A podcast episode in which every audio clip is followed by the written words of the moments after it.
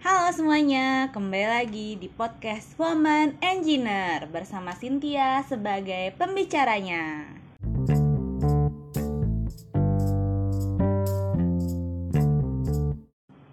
Welcome, makasih ya udah mampir di episode kelima dari podcast gua. Uh, untuk kali ini kita masih bercerita mengenai masa perkuliahan nih di dunia teknik. Kalau di episode keempat kemarin gue bercerita dari sudut pandang kehidupan sosial, kali ini gue mau cerita dari sudut pandang pembelajarannya. Oke, langsung aja ya. Jadi kalau di kampus gue ini, masa kuliah tuh wajarnya 4 tahun itu kalau kamu lulus tepat waktu tapi kamu punya extend waktu 2 tahun lagi nih. Kalau kamu kuliahnya mau rada nyantai atau biasa dibilangnya sih kita itu adalah mahasiswa yang lulus di waktu yang tepat. Nah kampus gue nih rada beda nih sama kampus-kampus yang lain. Jadi di tahun pertamanya nih kita tuh belum masuk ke jurusan yang kita inginkan nih yang kita lulus pas di pengumuman tapi kita dimasukkan ke kelas bersama selama setahun based on fakultas yang uh, jurusan kita ada. Misalnya kalau misalnya gue lulus uh, masuk jurusan teknik sipil nih pas pendaftaran berarti ntar gue di tahun pertama statusnya adalah mahasiswa fakultas teknik sipil dan lingkungan kayak gitu. Atau kalau misalnya gue pas pendaftaran lulusnya di jurusan arsitektur berarti ntar tahun pertama gue statusnya mahasiswa fakultas SA PPK atau kalau misalnya gue lulusnya di jurusan teknik mesin ntar tahun pertama gue statusnya mahasiswa FTMD kayak gitu. Nah terus apa sih yang gue pelajarin selama satu tahun pertama ini? Jadi kita semua itu mempelajari lagi semua semua pelajaran IPA pas zaman kita SMA. Makanya gue kadang suka bilangnya nih, gue mengalami SMA tuh 4 tahun karena gue belajar lagi nih si matematika, fisika, biologi dan kimia pas zaman SMA di tahun pertama kuliah gue gitu. Kebayang gak sih pelajaran 3 tahun itu diulangin lagi, dipelajarin lagi dalam jangka waktu satu tahun. Padat banget kan materinya. Saking padatnya, jadwal kuliah tuh tiap hari pasti ada, dari Senin sampai Jumat. Dari pagi sampai sore jam 5 kita biasanya baru beres. Dan satu bab pelajaran yang dulu biasanya pas SMA kita pelajarin at least mungkin sebulan kali ya. Sebulan kali pertemuan, ini tuh cuman paling banter mungkin seminggu pertemuan udah beres jadi nggak aneh gitu loh kalau setiap satu kali ujian besar itu materinya bisa satu buku textbook sendiri. Sumpah pusing banget. Jadi saking padatnya nih ujian sekali besar itu dan biasanya sekali ujian itu ya empat empatnya juga ujian itu akhirnya gue nyicil kalau mau si ujian gede itu. Biasanya gue cicil udah dari satu bulan sebelumnya. Soalnya nggak mungkin kita belajar pakai sistem SKS atau sistem kebut semalam. Jadi harus dicicil dari agak lama. Caranya tuh biasanya gue dengan cara latihan soal-soal gitu loh. Nah masa tahun pertama ini juga masa-masa yang paling menentukan nih. Kira-kira nanti di tahun kedua kita bakal masuk jurusan yang kita inginkan atau enggak? Jadi di kampus gue itu uh, ada seleksi lagi nih pas di tahun pertama ini based on IPK kita untuk masuk jurusan yang kita inginkan di dalam fakultas itu jadi misalnya nih di fakultas gue si FTSL ini fakultas teknik sipil dan lingkungan itu ada tiga jurusan ada teknik sipil teknik kelautan, sama teknik lingkungan. Nanti semua mahasiswa yang ada di fakultas ini uh, patinggi-tinggi harus patinggi-tinggi IPK nih buat masuk ke jurusan impian mereka gitu istilahnya. Nanti kalau misalnya ternyata uh, eh, IPK lu nggak cukup bersaing ya ntar berarti lu bakal masuk ke pilihan kedua atau ketiga yang lu inginkan jadi biasanya di akhir uh, setahun itu lu kayak ngisi form gitu pilihan jurusan lo apa kayak gitu kalau misalnya lu memenuhi kuota untuk masuk ke jurusan pertama yang lu pilih ya alhamdulillah gitu kan. Tapi kalau nggak lu bakal kelempar ke jurusan kedua. Tapi kalau jurusan kedua juga udah full nih kuotanya berarti ntar lu bakal masuk ke jurusan ketiga yang kuotanya masih kosong kayak gitu. Jadi ya tahun pertama itu gue nggak bisa santai juga sih ya karena kalau nggak gue bisa kelempar nih ke jurusan lain yang nggak gue inginkan. Sedangkan gue kan pengen banget nih masuk ke jurusan teknik sipil. Nah skema ini tuh memang kayak serem banget ya. Tapi ini juga kayak memungkinkan lo untuk berubah gitu. Kalau misalnya lo kayak tiba-tiba sama setahun ini ngerasa pengen ganti jurusan yang lo inginkan lo tuh masih bisa. Cuman masalahnya lo emang cuman bisa ganti jurusan di jurusan-jurusan yang cuman ada di fakultas lo aja kayak gitu oke terus gimana nih selanjutnya di tahun kedua Nah, dimulai dari tahun ini, gue mulai mempelajari mata pelajaran yang berhubungan dengan jurusan pilihan gue, yaitu si teknik sipil. Gimana sih pelajarannya gitu kan? Rata-rata pelajarannya sih penuh dengan logika fisika ya dan matematika. Full semua pelajarannya ini kalau ujian pasti ada soal hitungannya. Jarang sih yang berupa hafalan gitu. Ada tapi jarang gitu Nah, kalau ilmu matematika sendiri nih yang masih banyak dipakai di jurusan ini tuh sesimpel kayak misalnya rumus buat ngitung luasan bentuk dua dimensi gitu kayak lingkaran, kotak, persegi, persegi panjang gitu kan.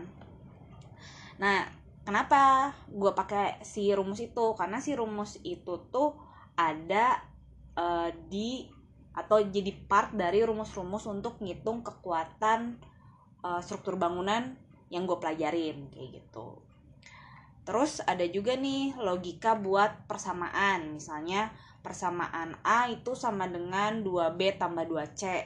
Kalau A sama dengan 0 berarti B sama C berapa sih? Misalnya kayak gitu. Itu logika itu dipakai.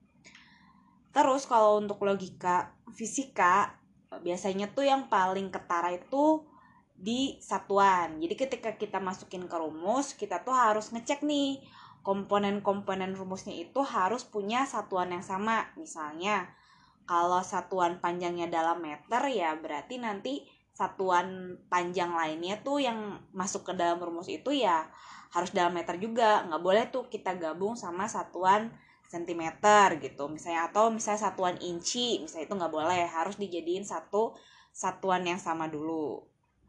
Kayak gitu sih misalnya contoh sederhananya. Kalau di jurusan lain sih seperti di jurusan teknik lingkungan atau teknik kimia pasti ada tambahan unsur pelajaran hitung hitungan kimia sih ya. Atau mungkin biologi ya gue nggak tahu juga sih karena gue nggak belajar di jurusan itu tapi kemungkinan ada ya. Secara kan kita belajar di uh, tahun pertama itu sampai ada biologi sama kimia jadi mungkin di jurusan lain itu kepake. Tapi so far ya pasti logika matematika akan selalu ada lah ya. Nah terus gimana nih dengan waktu kuliahnya? Nah ternyata dari tingkat 2 itu kita kuliahnya lebih santai sih biasanya kalau dari gua tuh dari tingkat 2 ke 3 sampai ke tingkat yang paling akhir tingkat 4 itu makin lama makin santai.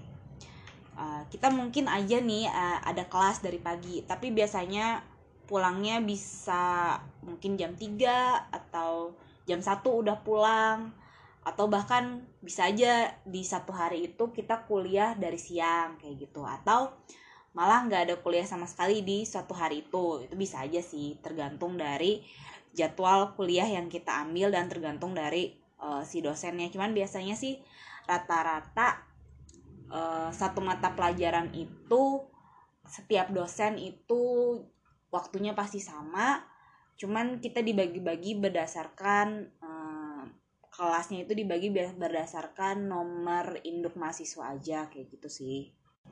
Nah walaupun nyantai ya jam atau waktu ketika gue kagak ada kuliah tuh ya gue biasanya pakai buat nyicil bikin tugas. Karena sering kali tuh setiap mata kuliah tuh kayak ngasih tugas yang deadline-nya bakal berada di waktu yang bersamaan.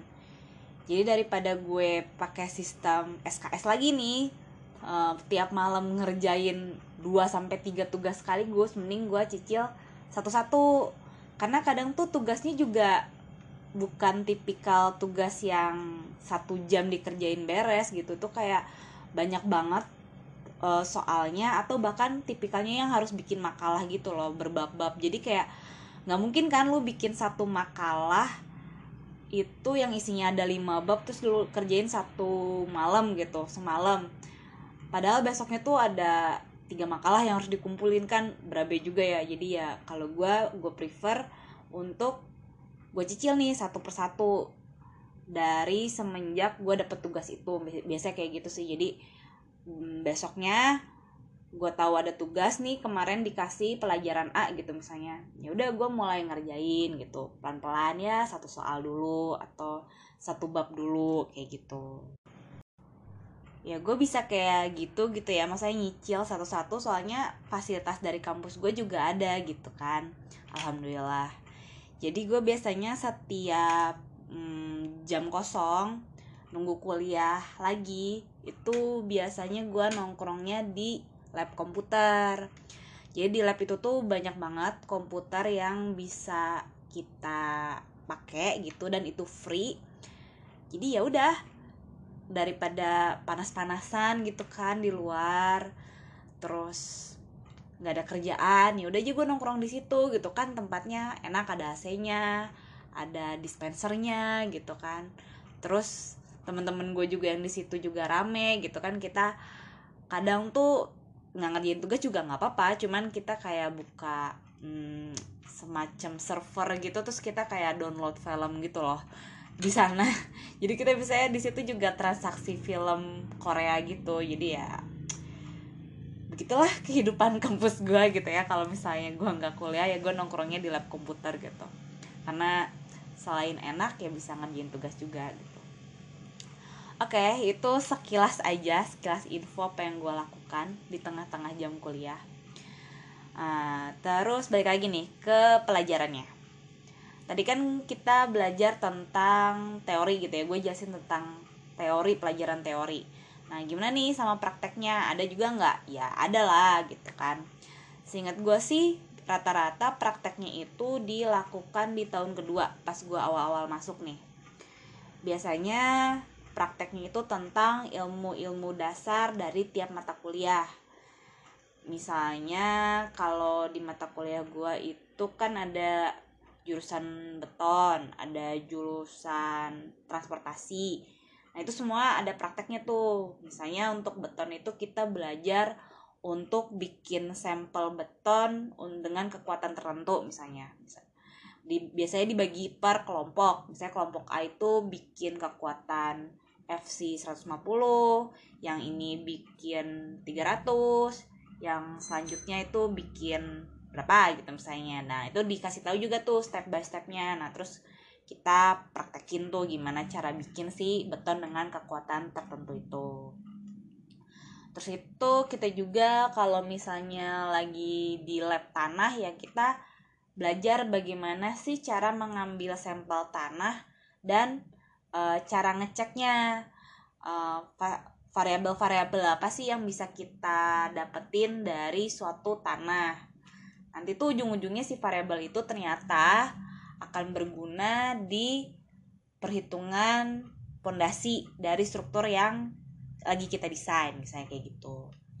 Nah, terus kalau misalnya di lab transportasi itu biasanya uh, kita belajar tentang rekayasa lalu lintas, terus bisa juga kita uh, me menghitung tentang plastisitas dari suatu material aspal gitu ya yang bagus tuh nanti biar jalanan itu nggak cepet rusak itu yang kayak gimana sih? Kayak gitu sih contohnya. Dan udah pasti lah ya nggak ada tuh yang namanya pengecualian gender di mata kuliah yang kita pelajarin gitu. Mau lu cewek atau cowok ya semuanya harus ngerjain kalau mau lulus. Semuanya harus ngerjain tugas semuanya harus ikut praktikum. Walaupun sering kali nih praktikum-praktikumnya itu nggak nggak yang cantik gitu. Karena misalnya kita harus bermain sama material-material yang kotor kayak misalnya pasir, kerikil atau aspal gitu kan yang nempel-nempel gitu kan kalau misalnya nggak sengaja kena tangan apa kena baju kayak gitu. Atau mungkin atau mungkin panas-panasan gitu. Ya udah itu kan part of resiko yang harus lo ambil gitu karena lo masuk jurusan ini gitu nah selanjutnya ada nggak sih pengalaman-pengalaman perkuliahan yang memorable gitu yang nggak bisa gue lupain? Oh so pasti ada nih. Gue punya tiga pengalaman yang paling nggak bisa gue lupain. Penasaran nggak? Kalau penasaran tungguin aja ya episode selanjutnya.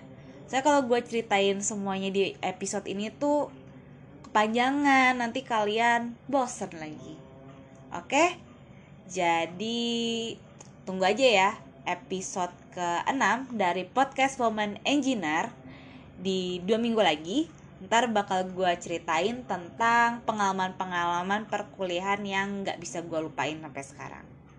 Oke, sekian aja episode kelima kali ini. See you next time. Dah.